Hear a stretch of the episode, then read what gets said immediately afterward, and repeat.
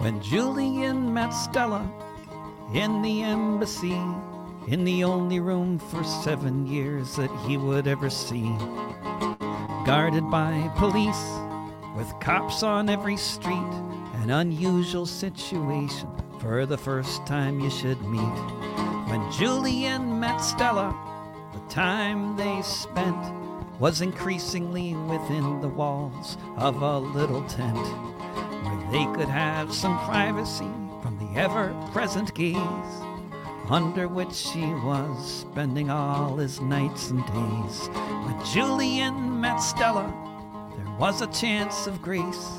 Perhaps the president would decide to drop the case. They had two children beneath the watchful eyes of the Americans and British and all kinds of other spies. When Julian met Stella on Embassy Row, it was before he was abducted and forced to go to Belmarsh prison without a chance to speak, awaiting the extradition that the USA seeks.